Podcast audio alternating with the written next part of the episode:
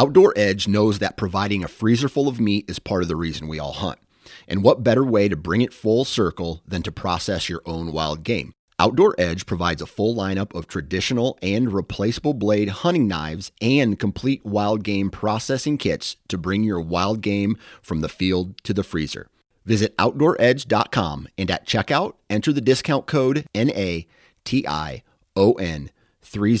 for 30% off. The Houndsman XP podcast is fueled by Joy Dog Food. Joy Dog Food has a rich tradition of supporting the Houndsmen of America. Founded in 1945, Joy is proud of its history and the relationship it has built with the American Houndsmen.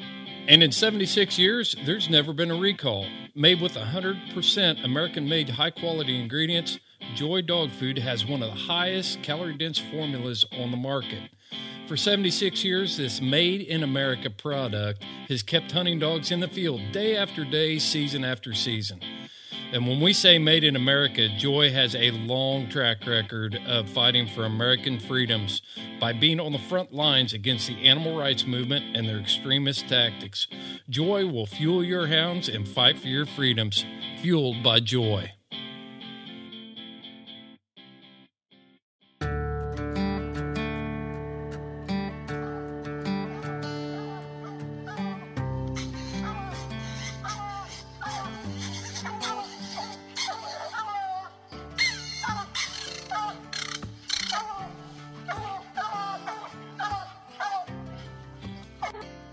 This is the Houndsman XP podcast.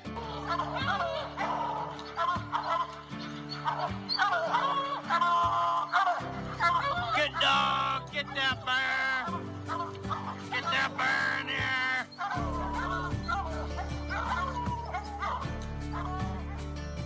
here. The original podcast for the complete Houndsman. Look at your coat of gold, Justin Hayes.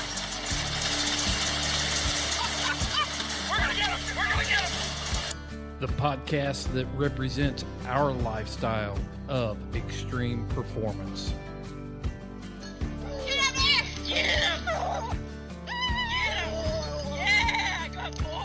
Good boy, Ranger! Uniting houndsmen across the globe, from east to west, north to south. You know, if you're going to catch a cat or a lion, you know, you have to have teamwork.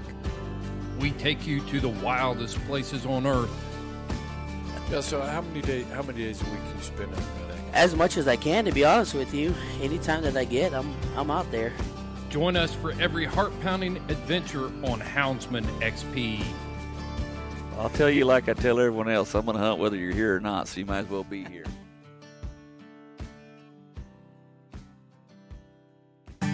On this episode of The Truth on the Houndsman XP Podcast Network, Josh steps up to the plate and hits another home run. What's it like to hit a home run every time you step up to the plate? That's what Josh does every week. And what you're going to find in this episode is an interview with Brent Robertson. Brent is one of the top handlers in competition coon hunting, and he is known for not only being hard to beat, but also enjoyable to hunt with. He's had his hands on some of the top hounds in the sport and enjoyed success all over the nation with these top hounds. The Truth has become so popular with competition coon hunters that sponsors are actually coming to us wanting to advertise in this space. And I've got some big news for you. We got a couple great new sponsors. One is Cajun Lights. Check out Cajun Lights at CajunLights.com. L.W. Nixon is building a great light there at Cajun Lights. I'm using a Cajun light. It's going to become the official light of Houndsman XP, and check them out. My first real light was a Cajun light. I got it about the same time I got my first real coon dog. Probably the coon dog came first, and then I realized that I was going to need a real light. So I purchased a Cajun Sweet 16. It was a belt light, it was heavy, but jumping from a 6-volt light to a 16-volt light was a game changer for me. These new cap lights from Cajun are high quality, and Cajun Lights is offering you some of the best customer service in the light industry. Give LW a call or go to their website at www. How many W's was that? CajunLights.com. Check them out. Another teaser for you. You know, today it is very hard to find a high-quality dog box that you're not paying an arm and a leg for. If I'm going to spend my money on a dog box at the prices I'm seeing out there, then I want it to last more than a couple seasons. And we are teaming up with Old South Dog Boxes to produce a dog box for coon hunters. The basic model is going to have a lot of bells and whistles on it, but the main thing, it is going to be a box that is going to last you a lifetime. They are coming soon, and we will have more information on them in the near future. But now it's time to dump the box. Briar Creek Kennels is your complete hound hunting outfitter. Boots, lights, collars, and tracking equipment. Dog boxes, kennel supplies, collars, clothes, squalors. Whew, they have it all. Briar Creek Kennel is a Garmin and Dogtra dealer. Owner Chris Girth will ensure Briar Creek Kennel customers will get top-of-the-industry customer service. Whether you purchase from their website or you find them at a major coonhound event, Chris and his staff will share expert knowledge and experience about every product they offer. Chris Girth is a top competitor and breeder of hounds. He knows what gear you need to be successful. Look for Briar Creek Kennels on the web for a complete online store, or look at their fully stocked trailer at any major coonhound event. Briar Creek Kennels, offering a hound hunting public generations of excellence. All right, ladies and gentlemen, Josh Michaelis here with The Truth on the Houndsman XP Podcast Network. And today, I'm in, is it Damascus or Bee Branch? Which one are we closer to? It'd be Bee Branch, Josh. Bee Branch would be the closest one. And I'm here in Bee Branch, Arkansas, or on the outskirts, the suburbs, with my friend, Mr. Brent Robertson. Brent, how you doing, buddy? I'm doing good, Josh. How about you? I'm doing good.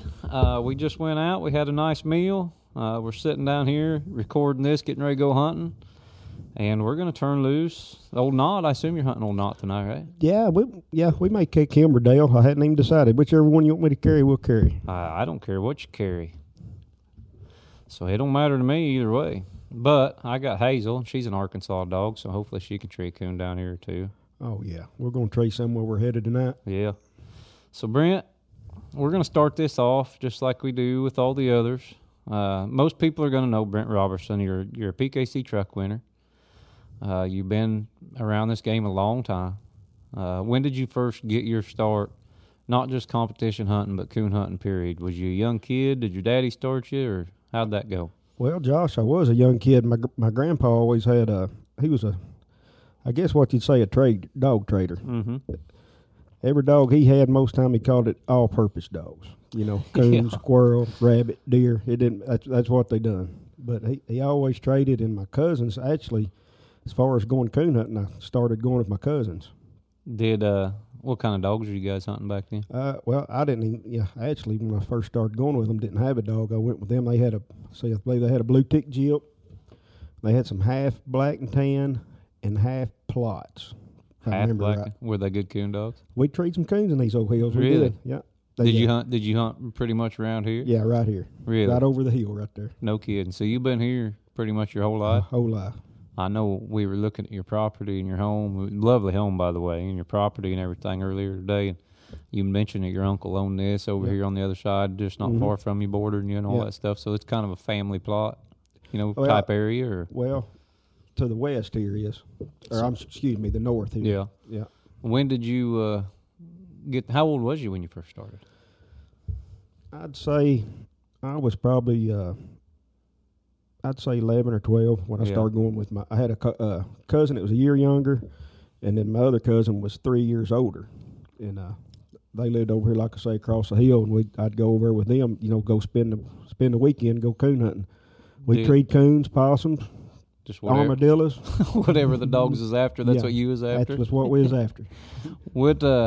When did you get your first dog that was just yours? I would say... I see. So if we was 11 or 12, then I'd say on up maybe 12, 13, somewhere in that same time frame. Not too long. Yeah. Do you remember what dog it was? Well, I had the first dog that I actually had that I would say treat a coon.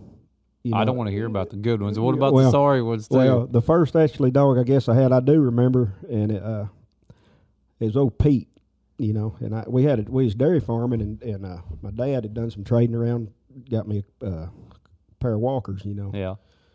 And I'd go down there on the creek. I called it skunk holler because old Pete made a lot of skunks. So that was your first two? You had a pair of walkers? Yeah, I think the other one was old Sam, and looking back, he was just a big old blockheaded, just good-looking walker, and I don't even remember what happened to him, what we done with him. Where'd you get him from? He had, like I say, my dad had traded with the milk truck driver that used to come and get the milk. Yeah. Did a lot of people hunt back then? Did everybody have a dog? All around here, there's a lot of hunters, and they club hunts was big. Yeah. How many clubs? Was there a club? Damascus had a club. A club back then. Yep. Did they just do club hunts, or was That's it UK? All they done. No UKC hunts? No that I knew of at that time. Yeah. When's the first time you attended one of those hunts? Club hunt, I was probably 15. No, yeah, 15. And I had old Pete. Yeah. And I went with my cousin. It was a buddy hunt, and he had one of them half plot, half black and tans there, and she was a red. She looked like a red bone. Yeah, called her old. It was Dan and Ann. It was Dan and Ann. That's what they named her. Everybody named their dogs Dan and Ann back then, didn't they? That's right. So she was a half plot, half black and tan, and looked like a red bone. There you go. You liking this? Ain't That's you? Great. But anyway, somehow we won the buddy hunt, and I don't even know how, but we ended up winning that buddy hunt. You know, and that was the first, as far as just a club hunt I did too. When was your first sanctioned event? Well, it would have been some years after that, because I had a gyp that I club hunted around here that I called Queen, but was out of Diamond Gym. Yeah. So it would probably, and it was a pup out of her that I went to a first sanctioned hunt, a UKC hunt. I was probably, I don't know, 16. Maybe I may have my years off. But what was that dog like? Just, we run deer with her during the day because we'd done a lot of, around here we done all we could do with dogs, you know. Yeah. And my cousin got tired over treeing squirrels while we was running, so he told me to take her and go to coon hunter. So that's what I did. She's probably better than everything we're packing now. I don't know. I tell you what she was. I went to that UKC hunt and got beat. I get back home, and I don't know how, you know, well, by word of mouth, I guess, anyway. Bob Dean up here at Clarksville, I don't know if you know Michael Dean, but it's Michael's dad anyway. Somehow he got a hold of me. He wanted to buy that Jeep after the first UKC hunt I went to with her. Now, long story short, I sold her for $325 and thought I'd hit the jackpot. That was probably good money back then, $325 for her. But I don't know, how many dogs can you run deer and tree squirrels in the daytime and tree coons at night with? She got to quitting the deer, you know. Did she? Yeah, that was the whole deal. She wasn't running them. So what dog did you move on to after that? Well, let's think about that a minute. Take all the time you need. Go ahead and think about it. Well, let's just jump forward there.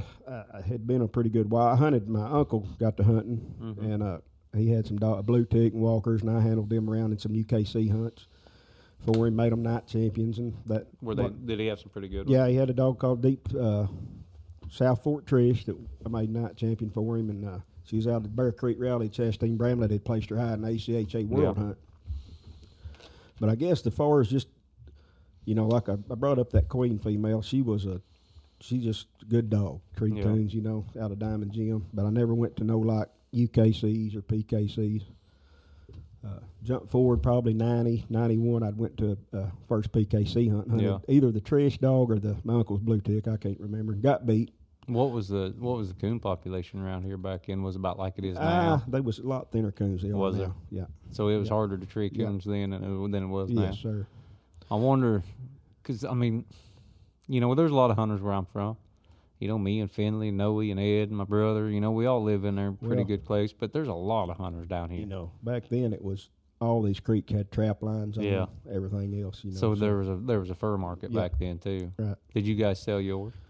We did, but now I kind of come in on the end of that as far as selling. You know, I remember selling very few for $25, and it went from there to 10. Yeah.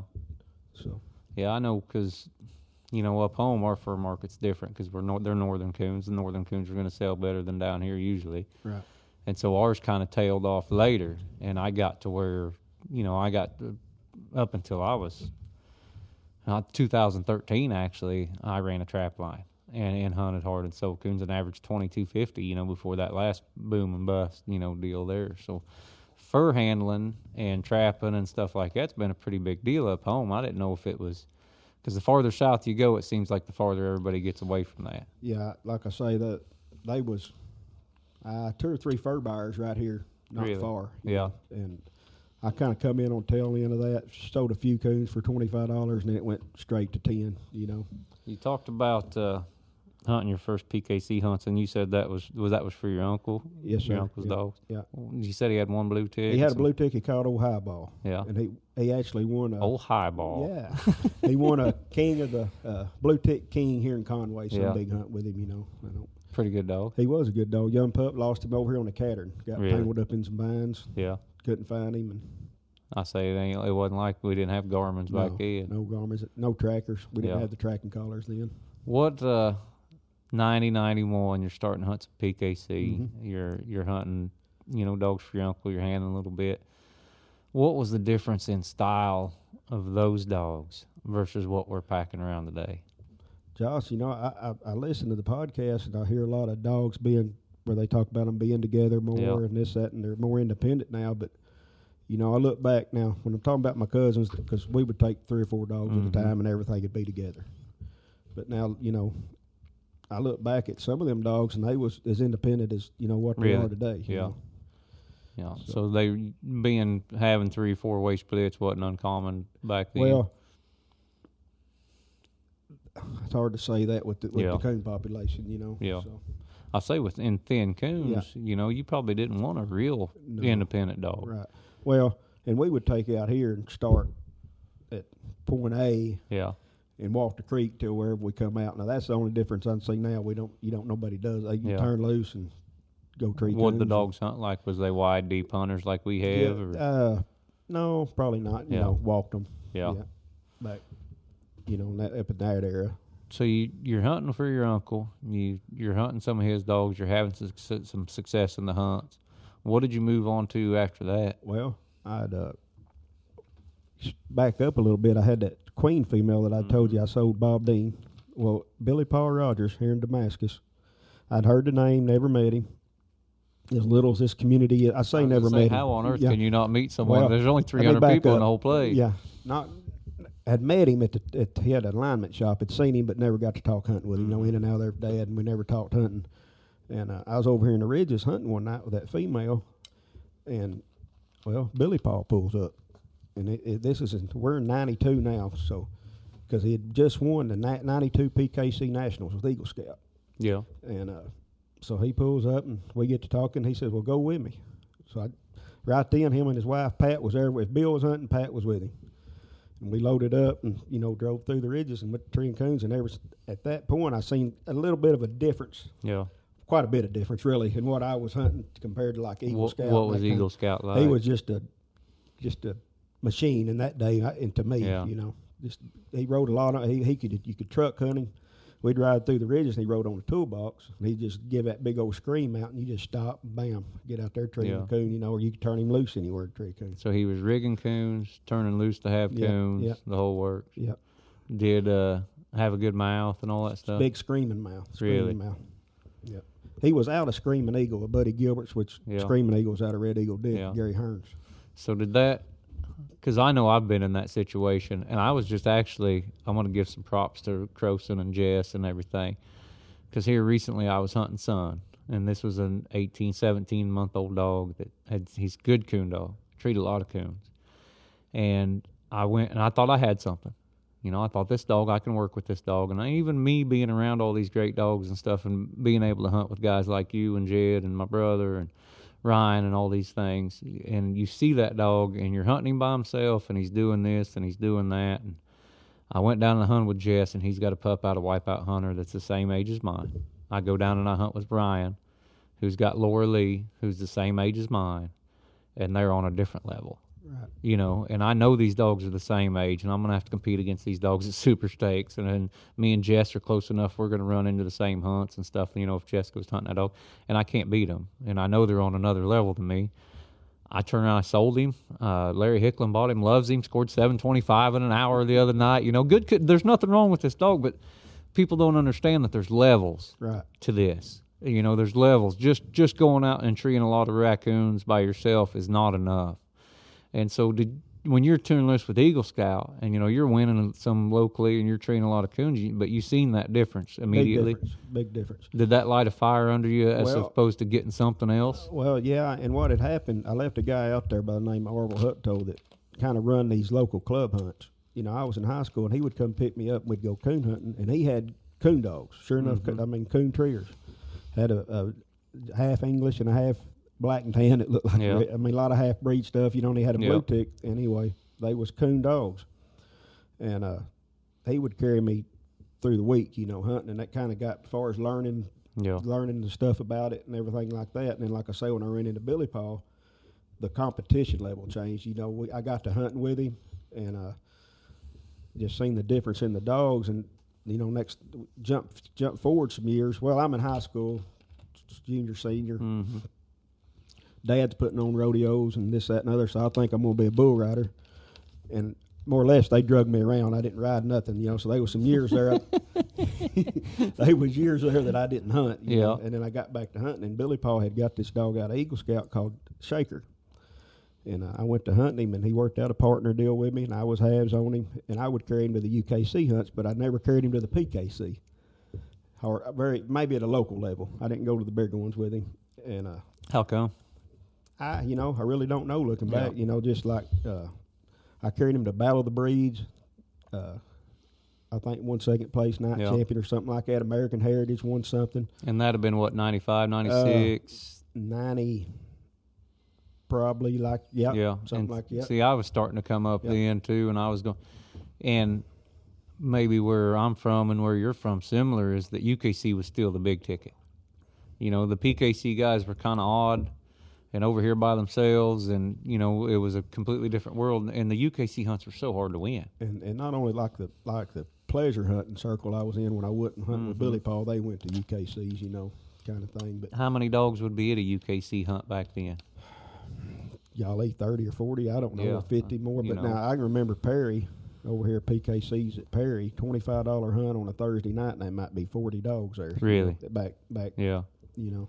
Yeah, I know, because I've been a PKC member since 2001.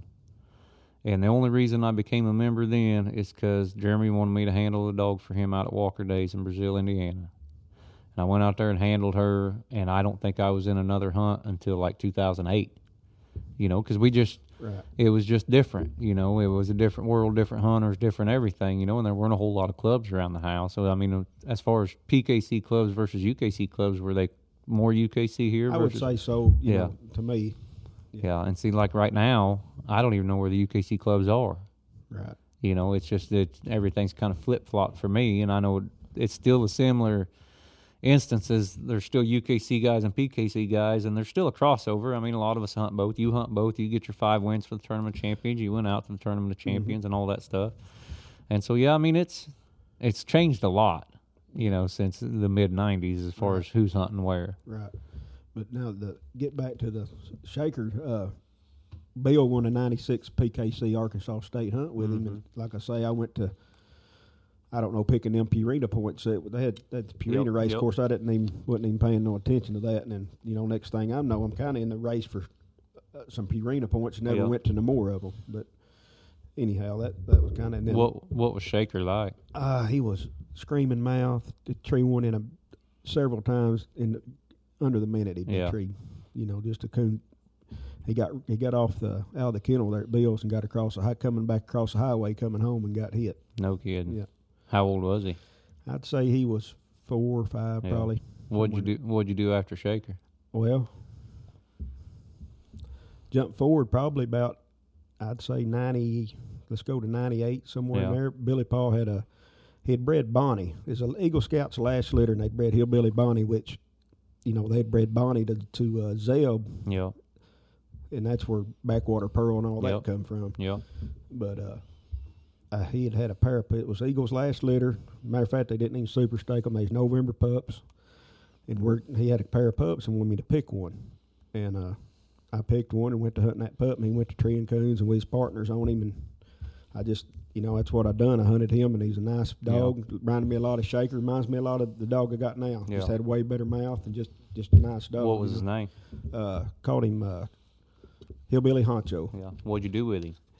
Well, he ended up, so this was 99. I got in the top 6 of the PKC world and went hunt with him in 99. That would have been in October. He would turn 2 that November.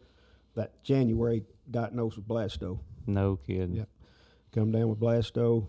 We got him over it, lost his eyes. He's blind. Yeah.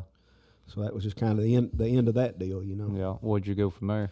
I bought a Jeep out of the Arkansas Democrat, out of Sackett Jr. We called her Lady. Yeah. Was she any good? Good dog. Yeah. Yeah. End up winning the state race with her, I think 02, won the 03 state hunt with her, won a pro hunt in Texas with her. Yeah. How much money did it take to win a state race in 02, you remember? I looked that up not long ago. It was 32 or 3,400, something like that. That was because it was all $72 at a time. Yeah, well, I can remember them back then. I think they had $10, $15 or 10 or at least $10. Yeah, I know we had $15 hunts back then. It'd been, what year was that? 02. Yeah, we had a lot of $15 hunts back then. Yeah, and so you winning $24, $34 in a cast, you know. It was tough to win 32. I did end up partnering on her now. Jay Hartwick come in and partnered with me on her. Yeah. He runs some hunts too with her, you know. So, did you guys ever raise any pups out of her? We did. I raised a litter out of her in Honcho, and then I raised a litter out of her in Stylish Jake. Yeah, and the I had a pup out of her and Jake that I placed, called him Ladies Legend, that we got second in the Baby Stakes with, and then second in Futurity. Yeah. And probably one of the last years they had Futurity. I don't remember, the Futurity was a big deal. The Futurity, this would have been around 05, somewhere in there. Was that it was in Aurora, wasn't it? Well, Selmer, Tennessee. Was it? Yeah. Yeah. Well, didn't they used to have it in Aurora? I think so. Yeah. Now, the Baby Stakes, that was in Aurora. Yeah. Yeah. So you got Pearl. No. Yeah, you've had so many good dogs, I've already lost track. I've had a bunch of dogs. I don't know if they's all good dogs. So was that pup was out of Jake? That pup was out of Jake and Lady. Jake and Lady. Yeah. But how would the Honcho Lady pups do? They was a couple of them that turned out, and I sold one to Larry Gilbert, and they got him into, I think, the semis or the Super Stakes. Yeah. And then it was like both her litters were like 2 or 3 pup per litter. Yeah. Neither one of them big litters. So when you got done hunting Lady, what'd you go to? Well, during that time I had that Legend pup that was out of Lady and Jake, Brian Davis down here had raised a litter out of Terry Bennett's Looking Up Jeb Dog, and his Looking Up, which, no, I'm taking that back. He had Dot, which was out of Looking Up Jed, and then he raised litter out of her and Cutter. Yeah. And Cutter was he around here? No, sir. I'm not sure. Where was Cutter from? North Carolina. That was right? Crow's dog, wasn't it? Yeah, I don't know. Crow and Grant's Cutter is what his name was, I think. Yeah. But he I remember him in the books because he was a beautiful dog, black, real pretty dog. I remember him. He raised that litter there. And he had a little old female getting started, and we wanted me to take her and partner up on her, and I took her and hunted her. And long story short, we ended up getting there was a spring Super Stakes. I want to say it was the 2-year-olds, and I don't remember actually the age. I may have that wrong, and or it could have been the 1-year-olds. I had to look back, but she got in the semis. I guess the heads up cast, you know, win that cast, you're on to the final. So Barry beat me with barbed wire. Really? Yeah. You guys treat a bunch of coons on that? You know, thinking back, I don't know if we treat a bunch or not. Can't really remember. I remember being my last tree was a big mulberry. Yeah. And if I can find this coon, I'm in good shape, you know, and never found a coon. And then we walk out there and run the 6 on Barb. He takes his option, gets her back with 3 or 4 minutes left or something like that, not long. Mm-hmm. If the hour catches her, I advance. Yeah. You know, looking back, they was some issues there that I probably should have questioned and didn't, and congrats to Barry. I want to take I'm going to back up here a little bit and talk about that. And and when we started this podcast, I wanted to tell the truth about what actually goes on in competition hunts. Now, me and you have competed at a fairly high level, and we've competed at low levels, both. And when we talk about questions and arguments in a cast and being cheated or stuff like that, and I try to express the rarity of that. And I remember one night, well, as a matter of fact, the first night I judged you, we were in a shootout. Remember that up there? Sir. Yeah, you had not. Wes was in there with Ruby. Billy Bell was in there with Shifter. And Brad Ratton was in there with Shooter, if I remember right, was the four-dog cast. And I remember this cast plainly because we treat a lot of raccoons. Yes. We treat a bunch. And we are, 15, 20 minutes into that cast, or left in that cast, and Knott is treed deep over the hill, and I can't hear him. And you can hear him. Yes, sir. And I can't. And I'm looking back now that I know you better, I know you can hear him. And now that you know me better, you know I couldn't. Right. And Wes is a good handler. He knows what he's doing. Ruby's just come treed behind us, and he knows if he gets Ruby treed, and me and you had just walked up on top of a hill just 50 yards to see if I could hear Knott, and Wes knows if he trees Ruby and we go to her, he's going to get a recut, right, and by the time we go to Knott, the hunt's going to be over. Right. And so that's exactly how it played out. And I remember being sick to my stomach that I couldn't hear that dog, because I knew the dog was over there treed, and I knew he was, and I honestly just couldn't hear him. Right. And to your credit, you never said anything. You just said, okay, can we walk up here? And as soon as we stopped walking, Wes treed Ruby, and I could hear Knott. Right. You know, and you got Knott treed in, and that's exactly how it went. Ruby went over there. She had a coon. She got recut, got a chance to get treed again to win the cast, and by the time we got to Knott, there just wasn't any time left. Right. And so that's usually... And I know we were down at the Black Eyed Pea one time, and you had a question there, and you took it in front of a panel, and everybody was perfect gentlemen and friends afterwards. And there's rules in place, you know, to keep, you know, certain things from happening. But I try to express to people that we're not all cheating. Right. You know, people have discrepancies, people have disagreements. But one of the things I really want to talk about is that you can be a gentleman in a cast. I mean, we've already talked about all the things you've won. We're going to get into Knott here in a little bit. But your reputation is that, you know, you take things as they come, and you're a gentleman in a cast, and there's not a lot of questions, there's not a lot of arguments about like a lot of the other handlers that are competing at a high level. And are you seeing the same thing in the elite hunts as opposed to maybe a lower level hunt? Yes and no. I mean, you got your, I guess, I don't know how to word this, you got your lower guys that, that's the level they choose to hunt or can hunt or want to hunt, whatever it is. We want to make sure we, and you know just as well as I do, there's nothing wrong with that. No, sir. No, I want everybody to hunt. I don't care if it's for free or if for $1 million. And you just, there's a few of them that you know there's going to be trouble every time. Yeah. And you don't have that in that elite hunt you're calling. Exactly. And there's not that troublemaker there. And you hear it on social media and stuff all the time. That's what happens when you bring money into the sport, and money's the ruination. But the more money that there is on the table, the purer the casts are, the better the dogs are, the better the handlers are, and the better the judges are. Right. You know, that's what I'm seeing out of this, and I assume you're seeing the same thing. Yes, sir. Yeah, I mean, it's just more of a, I don't know, it's just, to me, it's just less stressful. There's like you go out there and you strike and tree your dog, and the judge takes your call and he scores it, and you go on. Yeah. I mean, and most people, if you win, they congratulate you. If they win, you congratulate them. Yeah. You tell them to kick their ass late round. Right. Have you ever had a bad cast in a high end pro classic, like just a? Because we've all had. I can probably count on one hand the miserable casts I've had. I've had 5 or 6 of them.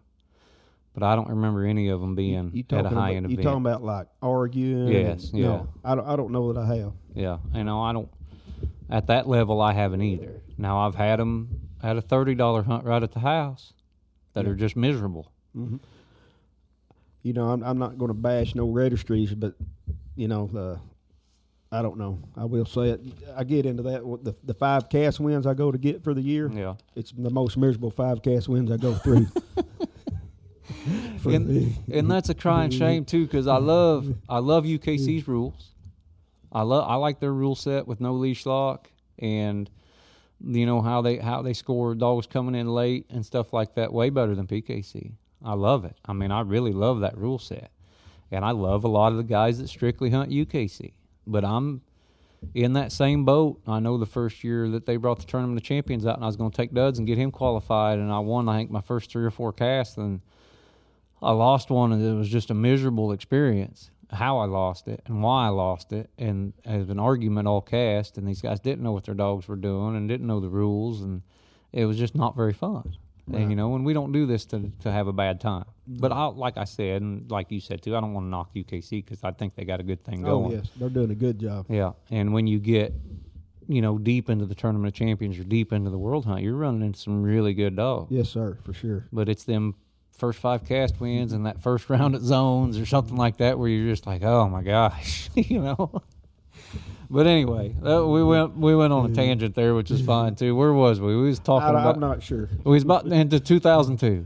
Well, I think it was whatever year it would have been when I had the Angel female there. Like I say, got in the. I guess it would have been called the semis, quarters. I'm not sure. Top six. You know, when that cast go on to. Oh, I know what I was going to ask you. Super Stakes when I take, like for instance, when I took Con out there as a sophomore, as a 1-year-old. Man, I run into a lot of good coon dogs. Thinking I'm going out there, I got a dog that trees coons and he stays out of trouble. I'll get him in Monday night, no problem. But then I went in there and run into some really good dogs at 1-year-olds, and that was in 2016. You know, and then I've been to Super Stakes since and run into some really good dogs. Were they the same way back then, or was they different? You know, that's I drew good dogs all week out there. And I remember one night that particular year we're talking about, there was a heck of a rainstorm. And we sat out there in it, you know, and didn't nothing do anything. Just how it ended up, I don't even know.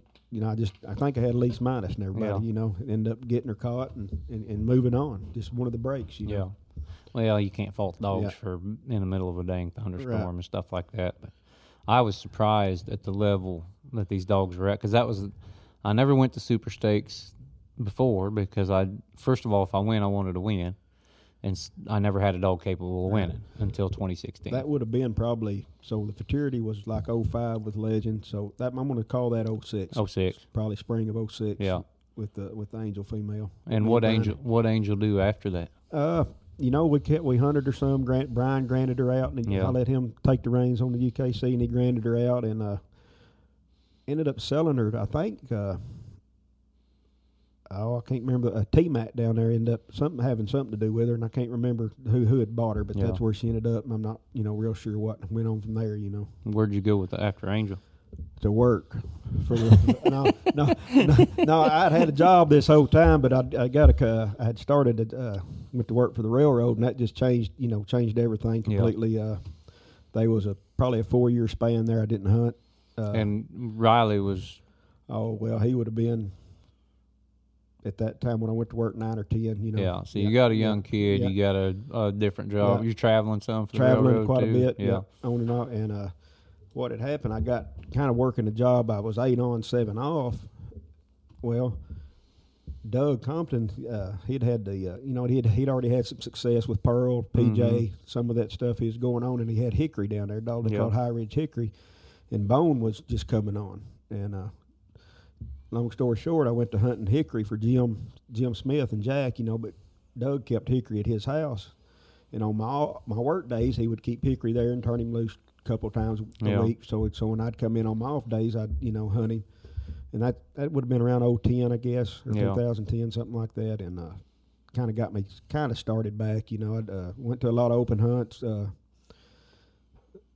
I think we ended up being Missouri. He was registered in Missouri, and he was Missouri's high-scoring pup for that year. And I think won a little over 2,000 in open money with him, and got him in the winter class at cook 2 nights, something like that. You know. Did the hunts around here change much between from when you quit and went to work the railroad to when you come back, or was it pretty much same folks, same people? Well, same a lot of each time, like that time from 2006 to 2010 was new faces, and then there was an era again there, like I say, where Hickory, you know, I went back to traveling the railroad, and you know, they sold Hickory, this, that, and the other, and there was some time, a little bit of time there that, you know, I wasn't hunting again. Yeah. And I think it would have been, so around 2012, Ferris Harness in Texas, he had a female that went back to the old Eagle Scout dog, which was a litter mate to Honcho. Yeah. And ended up going down there and getting a pup, probably as a grand pup, you know, down the generation there, and called him Slayer's. What I ended up selling him to Owen and Tyler. I called him Bone Slayer. Trained, you know, he was out of Bone. got him going good, and then ended up selling him to Owen and Tyler and them. And I think they had quite a bit of success with him, and, you know, resold him and stuff. What, did you hunt him in any hunts before you sold him to Owen and Tyler? I hunted him in a lot of open hunts. I think at that time they was something called, they'd done away with Futurity, of course. They had a junior breeders race or a breeders race going on or something like that. And he was actually winning that junior breeders race when I sold him. So you've took some time off here and there. You've went back and forth. You've handled some dogs. I want to skip all the boring parts and go straight to Knott. That's fine. When did you first, and for those that don't know, Hillbilly Knott, he's won a truck. And I don't know what all else he's won. He's been in the finals of a lot of pro classics. I know you got him in down at Athens at the Black Eyed Pea a couple times. You've got him in basically everywhere the dogs went. He's done pretty well. If he hasn't won, he's made a good showing, and that's about all you can ask for out of a dog. But when did you first lay eyes on Knott, and when did you start hunting him? Okay, the first eyes I laid on Knott would have been, see, he's 8, so let's call it about 18. Yeah. He was 3 coming 4. I had got back in, trying to get back into hunting. I'd got to where I was working local, still the railroad, trying to hunt. Had bought and sold and give away. Mm-hmm. I don't know how many dogs. So you're searching right now. I'm searching hard. I'm paying off the chain prices, dog haulers, sending them in here. They're 1 out of 8 was probably what they said it was. I just didn't like it, and that kind of thing. And I had, during this time, I had drew Knott on a local level at a couple $30 hunts. Who had him? Scotty Burroughs and Kyle Baker had him. We call him Preacher for those that might know who he is. He had him, and I just drew him a couple times, and nothing fancy, but he's over there with a coon.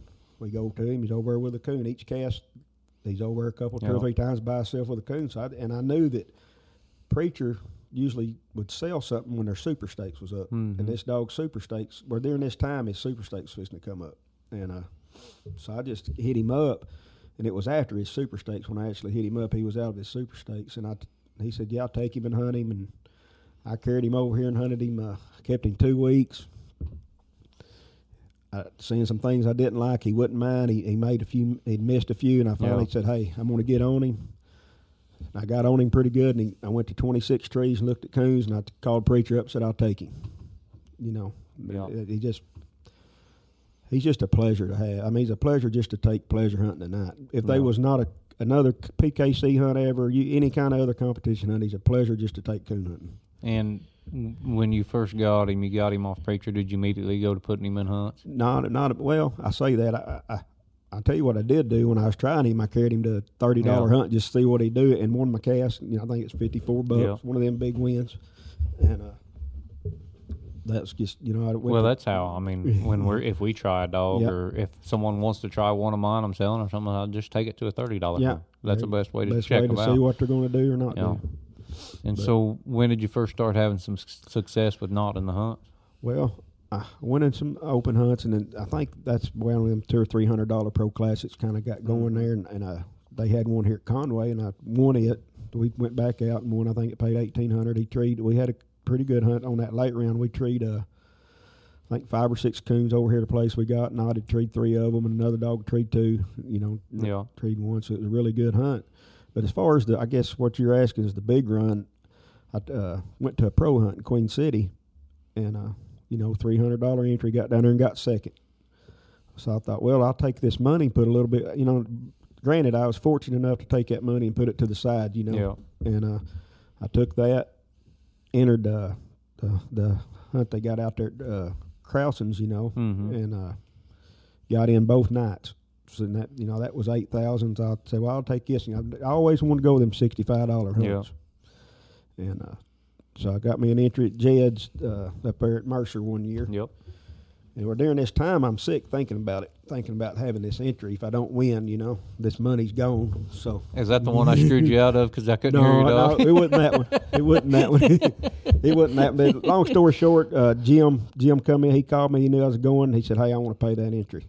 So it was good that Jim Smith come in silent, and he paid that entry, and I got up there and got in, and we split it. I think it was $12,000, so I got me some money. He got his entry back and some money, you know, and just went on from there. He's just a blessing to hunt, you know. That's the one thing about the high-end pro classics. And they're hard to win. It's hard to win a cast in those. Those are all good coon dogs with good handlers, and they're not paying a $6,500 entry unless you're drawing a good coon dog and a good handler. But it gives the guy like you who's just a working regular man or like me a chance for the dog to pay for itself. Right. You know, the dog can pay for itself, and it can pay a little extra, you know, at those hunts. Right. You get a good dog, and like we'll mention Wes and Ruby again. I mean, my gosh. Unbelievable. Look at what, you know, and what weed's done this year. And what, imagine if we had them things when Meltdown was still hot. No telling what the sky would have been the limit. Yeah, no, I mean, that dog was unbeatable for a good 4 years. Right. I mean, that dog was winning everywhere. But, you know, those hunts give us just, and everybody thinks it's just a whole bunch of, and some of it is just a bunch of rich guys that are, you know, dropping, but not all of it. No. You know, there's guys that, you know, just, I'd say like me or you that go that work every week and enjoy the coon hunt, and they enjoy to go try to play at that level, and it, you know, if you can keep going, you're good. If the dog's paying his way, then you're good. If not, you stay home a little while. Yeah, and if you got hillbilly knot, you can afford to go to a few of them. Well, then. So you've got Nod in at these pro classics, and he's made platinum champion by now, I assume. Yes, I'm sure, yeah. And so the year you won the truck, that was, what, 18? 20. Oh, 20. Yeah, it hadn't been that long ago then. Yeah. I thought it was 18. But anyway, you get a truck ticket on him, and you get in there, and I never paid any attention. I should, but I never paid any attention to, you know, how the cast went and anything like that. So tell me about your truck hunt, will you? Okay. What I can remember of it, I you know, I hear people tell their cast even big wins, and it's hard for me to think back and remember them. I promise you, if I ever win a truck, I'll know what jeans I have on. I understand that, but I'm trying. I don't, you know, like I say, the first cast I don't. I can't even really remember who I drew the first one. I think we treated a couple. Yeah, I do too. Barry McEwen got us over. Scott was hunting. Engel was hunting the Nellie. I think they called her Nellie, female. And I can't remember the other two. But anyway, long story short, I just not treated a couple coons, you know, and advanced on. And then the next, that's where the kind of what I call the, if you got a break or not a break, but you could tell luck was kind of with you. I drew that late round. I drew Gracie with Chad Doolin. Chad. And all Chris Simmons, North Carolina. I can't remember the sticks. Yep, picking up sticks. Yes, sir. And I'm Sticks was the one that went on that. Did your brother have a dog called Joe? Yeah. No, it wasn't Joe Black, but one before that. Or would it have been Joe Black? It would have been Joe Black in 20. Okay, Joe Black. I drew them. Yeah. And it got down to, at the end there, me and Doolin's neck and neck. And I've got to, you know, I got to have a coon. I've got a coon. He trees Gracie in there deep, and of course he don't know that I've got a coon because there's no, you know, we end up walking. I don't know a mile to him that we didn't have to walk because I've got it one. He can't beat me, but you know Gracie looked real good. We was Gracie was a good coon though. We all, me, Gracie and Knott both treed I think two or three coons apiece, and it was just neck and neck. What happened after that? Okay, that would have been the final round, which was Landon had Pleasure. Yeah. Hold on a second. I got to tell a story about Pleasure real quick. That dog, I drew him at the World Hunt. I was hunting Bella one night. And I think it was, it was an early round. And I tree two coons in the first 10 minutes. I mean, bang, bang. Bella trees one 10 feet in front of us and then goes in there about 300 yards, trees another one. I'm a 200 on the first one, quarter and 100 on the second one. Pleasure's treat a slick. And he's down. I mean, way down. And I'm thinking, this is over. I had one guy withdrew, and the other guy should have. But Pleasure's treat again. So we walk to Pleasure. He's got a coon, puts him back up to even with the board, I believe. So I'm at 375 or 325, and Pleasure's even with the board. And we got about an hour left to hunt. I figure Bella's going to tree one more coon. This will be over with. And she catches one out in the corn, and we can't score it to even plus or strike, and she chews on it for who knows how long. And Pleasure trees a coon. No big deal. Turn him loose again. He's treed again with about 14 minutes to go, and he's deep. And he's still two coons down. He's still got to tree two more coons to beat me. And we go to his first tree, and there is 6.5 minutes left to go in this hunt when we get to the tree. And we find his coon with 4 minutes and 30 seconds gone on the shine time, 2 minutes left to go in this hunt. We walk his minute, And that joker goes from about me to your fireplace, about 20 feet, and just goes, oh, whoa, whoa, whoa, whoa, whoa. Oh, whoa, whoa, whoa, whoa. Bingo. Has another coon and beats me. And I've hated that dog ever since. So I'm glad you beat him. Well, you know, I don't know if you've hunted, but I guess Landon was probably hunting that night. And great guy. Oh man, respectful, good a guy. And I found that coon for him too with 4:30 going on that tree. I wish I wouldn't have. You know, I didn't really realize it till after that final cast. I think he was 17 or 18 in that cast. You know, and he looked 23 or 4 or something. You know, or older. But anyway. Just a nice guy, kid. I say kid at that time. He's definitely not a kid now. But anyway, I remember us turning loose there, and I had $25 on a coon. Pleasure was there. I think he had 100 strike and 53. The river dog, I forget what she struck for, but Jason had took a minus and treated her, and she went on. And not Ruger, but Big, County Line Big, Floyd's dog. Yep. Anyway, I can't remember what he had done there. And what I do remember about that night, though, is you'd watch them on the Garmin, and it was the levee running there and the strip of timber down this levee, quite a bit of water in places, and it was like a concrete wall at the end of this. They would not get out of it. Yeah. They would go down it, and then they'd be back in it, and you're just like, get over the fence, go somewhere, you know. And anyway, it was just, I remember that about that night over and over thinking, just get on out of there. And none of them would, you know. They wouldn't just nod. It was all of them that stayed in that area, which, I mean, I guess that's where the coons was. That's why they was there. Landon, Pleasure ended up getting treed in some water. I got treed with him. We get in there, and it's a den. I think River treed a coon then, and then. So that was a pretty good cast. Yeah. You've got Jason with River. Mm-hmm. Was Jason handling River? Yeah, Jason's handling River. And that was right after their Autumn Oaks win, too, I think, wasn't it? Right. Yeah, I think you're right. And then there's another good guy. Yeah, Jason. He is. Outstanding, he is. Great guy. Yeah, he's a little mouthy on the internet every now and then, but he's a pretty good guy. Maybe so. I like Jason.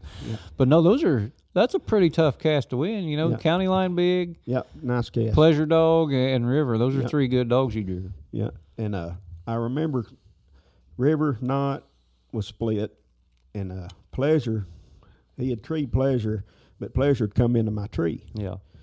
And he took a minus there for leaving his tree. Mm-hmm. But, and he had treed there. They had him shut out on stripe, you know, but with him leaving his tree, he got his stripe minus and coming in there. So it kind of changed something right there, you know, and then we treat another coon. And then I remember not getting treated at the end. They're running the stationary on me, and I'm trying to wait it out because I don't want to treat them till I got to. Floyd treed Big in there, and I'm not paying no attention to that anyway. I'm just looking the other way, listening to my dog, kind of watching the time, and he treed Big in there, and I was thinking, well, that's a good thing for me, you know. Let's take stationary, but he didn't take the call. Shane minused him or whatnot. Didn't hear him. So Shane Patton was judging. Shane, good judge. Anyway, I treed, and we go back in there, and it was. You know, end up having a tree, and we go in there, we can't find a coon, circled up, and we come off there, and there's like, we're walking this water, and they're hearing there's dogs in there deep. We got to get back up on the levee before I'm going to be able to, you know, I really not going to be enough time to do anything for the recut, but we get up there, and I don't know, there's 4 minutes we're walking, then there's 3 minutes, then there's 2 minutes. I'm sitting there looking. That's a long 4 minutes, wasn't it? So we stop up there on the levee. I think there's around 2 minutes, minute and a half, and we're sitting up on the levee in these rocks, and I'm just standing there, and I'm standing back from Shane, letting him listen. I'm the only one that's got my dog. My other guy's standing there, and, of course, there's a couple of them hearing their dogs, and I'm not saying they didn't hear them. Yeah. And Judge never heard them. The hunt's over. I win. They go in there, and if they had heard them and got them treed, it wouldn't have mattered. They'd end up being treed in a junk pile. Yeah. So, you know, it worked out anyway. Yeah. And that's one thing, because I've judged a lot of them bigger events, and there's nothing worse. And you've been in the same situation with me, you know, where you wanted me to hear your dog, and I've no doubt you could hear not. Right. But it's hard. Handlers hear their dogs better than a judge is going to hear their dog. Right. You know, some handlers don't hear their dogs, and they're still saying they hear their dog. You know, that cast you're talking about is kind of funny because that's one of them casts you kind of run over through your head over and over. Well, Brad's, he's out of it pretty much with Shooter, but he's treed in there. Yeah. So if he just trees his dog, you know, Ruby don't get recut. Right. And then he was wanting to withdraw, of course, didn't let him. I understand that, you know, that's what the hell it is. And he walked off, and I'm going tonight. Y'all sent me tonight, and I'm thinking, I wish he'd tree his dog. Then he can't recut. But that's the sportsman thing to do, is not tree his dog. Let everybody keep competing. You know. And I could hear Shooter, but you remember them hills that we was in there, and as soon as we dove over the hill towards Ruby, I couldn't hardly hear Shooter anymore. Right. And so if he don't tree his dog, there ain't nothing I can do about it. No, nothing. And that, and on the same sense, why would he? He can't win, so why would he try to leash lock somebody, you know? And, man, we had a good hunt. What did we tree, 11 coons that cast? I think Knotted treed 3, Shifter treed 3. And Ruby got cut one extra time and got her fourth tree. And she'd actually got a circle tree during the time with like a... I told Wes, I said, you better think whatever squirrel is living in that knot hole. Right. Because that's the only thing that saved you from getting minus on this tree. But Ruby, well, you know, Ruby's hard to beat. Ruby's a good coon dog, and she's going to have her coons. And Wes is as good as they are out there with one. Yeah, so. And Wes... He's like I said, he done a good handler move by treeing Ruby before you could get not treed, and you know I think that he would have treed Ruby as soon as I said I heard not, no matter where I was standing. Right. You know, so it was just one of them deals. But so you won that truck with not, and we're gonna get into that here in a little bit. We're gonna take a quick commercial break because you need to refill your drink, and I think I'm gonna do the same thing, and then we're gonna come back and talk about Knott's pups.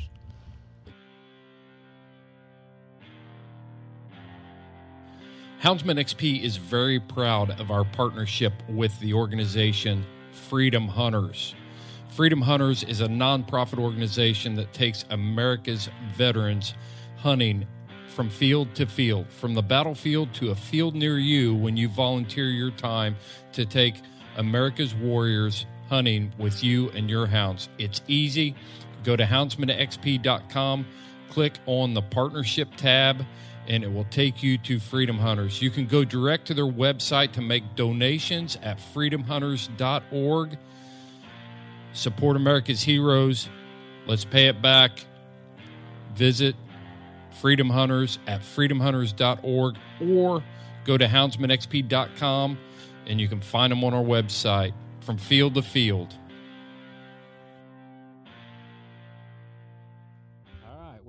After a little coaching from Brent's lovely wife on how to do this correctly, we're going to try it again. Hey, if I didn't have her, I would be way out of line. There you go.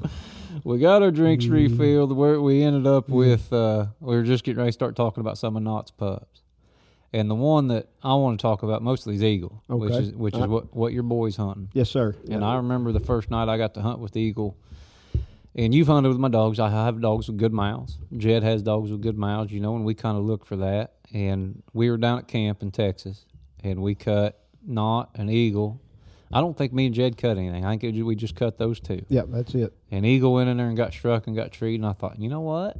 That joker actually does have a pretty good mouth, because everybody says, oh, I got this loud dog, and I never believe them, but Eagle's got a good mouth. And Eagle's a good coon dog. You guys had a lot of success with him, too. A lot of success with him, And when did you guys get your hands on Eagle? I picked Eagle up, Josh, when he was weaning age. 8 weeks. He's probably 8 weeks old. He's puppy. Well, I picked him up coming back from Mercer from the Pro Classic. Yeah. I guess it would have been 3 years ago because he's 3. So we raised him. So. And I know Riley's done a lot of winning with him, and you've handled him some too. What did you see when Eagle first started going and hunting? What did you see out of him? Well, you know, I let him run loose here best I could, and then at the time, matter of fact, the Heisman dog that Jesse Lively's got down there, he was here. Jared Standridge owned him, and Riley was hunting some for Jared then, and had Heisman up here, and them suckers get out. I had them in the pen and wasn't doing much with them, and summertime. Get out there and go to barking, raising hell. And I'm throwing the gate light, running walkers. Yep.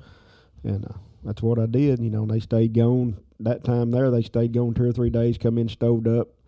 So I just kept doing that. I'd just kick them out. And if they leave like that, I like it. You know, if they don't, I don't like it. That's that was the first thing that I liked about him, I guess. When did he go to start treeing coons? When did you start hunting him? And he was probably, I don't know, 6, 7 months old, and I showed him a cage coon. And, of course, he treed on it, no big deal. And carried him coon hunting the first time, and he treed after we got there. Didn't go in there and run the track with the dogs and all that. Treed after we got there, and just went to boy down here at Nate Avery took him, and he was going to take him and hunt him some.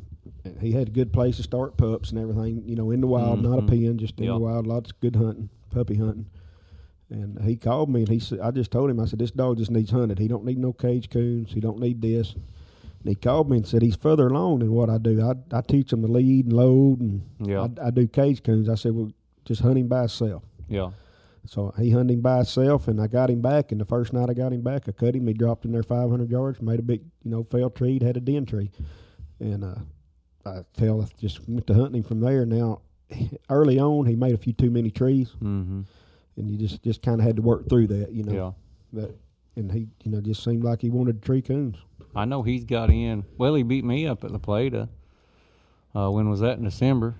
And that was kind of a messed up deal because I'd hunted with Eagle quite a bit at that time, you know. We'd pleasure hunted down in Texas, and I'd drawn him and judged him and stuff, you know. So I'd seen Eagle go quite a bit, and I knew dog didn't cover. Right. Now, I'd seen him cover not a few times, but that's different. You know, right. Dogs are going to cover their dad. Dogs are going to cover kennel mates and do something weird stuff like that, you know.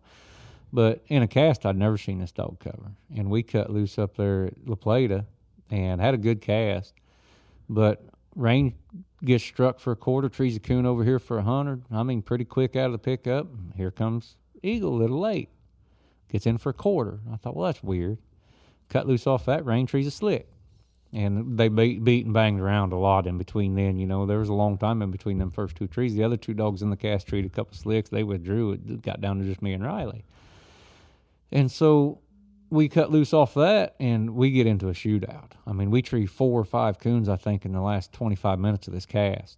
And Rain is treed and Eagle is treed, and they're about 75 yards apart. And I had 10 minutes left to go, 8 minutes. As the cast is winding down. And I knew if Eagle had a coon that I was going to be down. I needed to get Rain cut and get her treed again. Well, I cut her, and she just goes 100 yards, bang, falls treed, has a coon. I don't know I assume she has a coon. Right. She runs in there, falls treed. We go score Eagle's tree.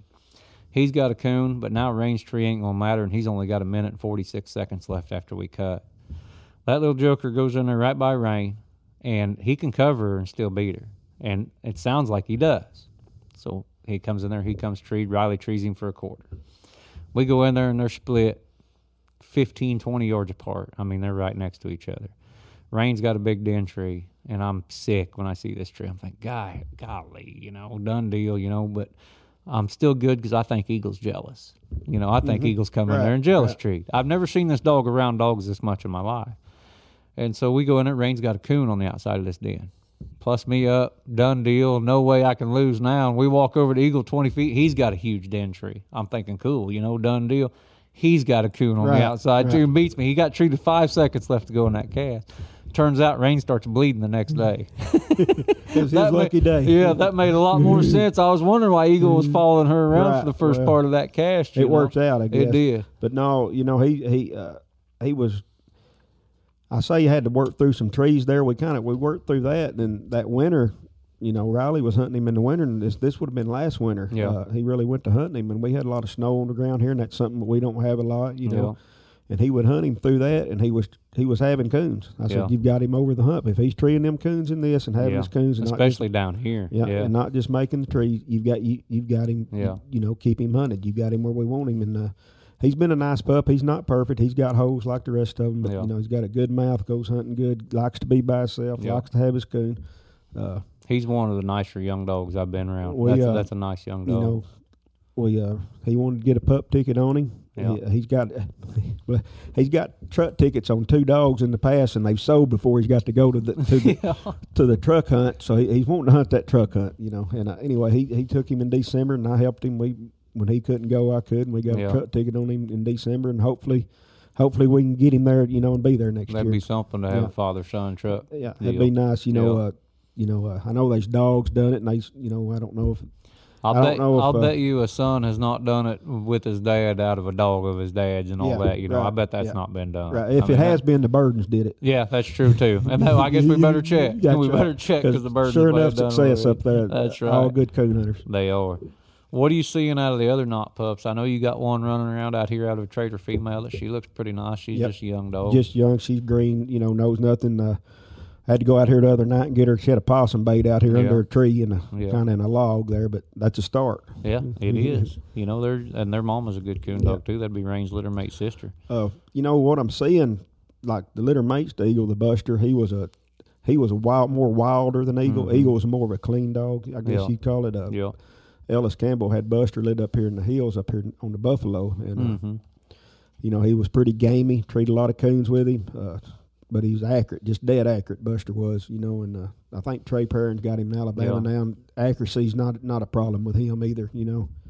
They seem to be independent and accurate. Now, they get called, the ones I get called about, everybody, I'm sure there's some that they've shot that I hadn't got calls about, you know. So, how many pups do you think Knott's got now? He's probably got 100 pups on the ground, and Eagle's a 3-year-old. Then the next litter just turned 2. So there was a year in between litters. I've actually got Preacher owns this pup. Him and Kyle and Blake Dale all kind of on him there, and he was 2 this month. Yeah. And I've got him out there. He seems to be really accurate. And then from there it goes to, you know, probably a 1-year-old. Yeah, I say because most of the pups I've seen out of Knott are 6 to 10 months old. 12, 14 months. You know, from there it jumps back down to some that's probably 12, 14 months old, and then it's everything is under a year. So I know after I seen him at that Pro Classic, and he lost that cast, but. Man, I told people, you know, what dog has impressed you or what dog would you breed to? And I said, Knott's as good as there is, and he's probably going to throw it. You know, it's no secret. He's not got the best. I'm not going to run an ad to you, loudest dog alive thing. He's not got the best mouth there. But it's all his pups, no matter what I've crossed or that I've heard or been with, seem to have good mouths. Yeah. You know? I think that one Aaron Crow had running loose down at his house when I went down there and hunted with him a while back was out of Knott. It had a good mouth. Okay. It was running rabbits in the yard. It was about 5 months old, you know. Well, we like them gamey, though. Yeah. I will say that about this Dale pup we got out here. He hunted the one. Preacher carried him to the 1-year-old falls last year, and he done good. Just didn't get the right breaks, and he can be sure enough wild on certain nights. It's just depending on the night, I guess. But he really wants to have his coons, and that's amazing. I'm gonna make you take him hunting tonight, and I want to see him go now. That's what we'll carry. All right. All right, Brent, we've been at it for about an hour. Is there anything else you want to add or anything you want to talk about? No, you know me, I do a lot of rambling and running. Hard to follow me, but, you know, that's just how it is. You done good. I don't care what Bailey says. You done good. Oh, yeah. I appreciate you coming down. Yeah. Nobody goes hunting with me much. I hunt about, if there's 11 nights a week, I hunt them by myself. Yeah. I go. So I know every time I've called you, you've been hunting. Yeah. You know, every time I've talked to you and every time I've been down here, you've been hunting. So. Yeah, I try to go. I don't know if it makes my dogs any better, but it makes me feel better. Yeah, there you go. Same with me. So we'll go ahead and shut this down, and we'll do her again sometime, Brent. And like I said, thanks for sitting down with me. I sure appreciate it, and thanks for all the hospitality. You and Bailey both. You guys have always been great, and we've always been enjoyable to have a cat on a cast and all that stuff, you know. So well, if you ain't enjoying it, it's time to quit it. That's right. There's no truer words have been spoken. All right. Thank you, Brent. Appreciate you, Josh. This is Josh Michaelis signing off with the Houndsman XP Podcast Network, and we appreciate you listening. Check us out every Friday on The Truth and every Monday on the regular podcast, and we appreciate you listening. Thanks.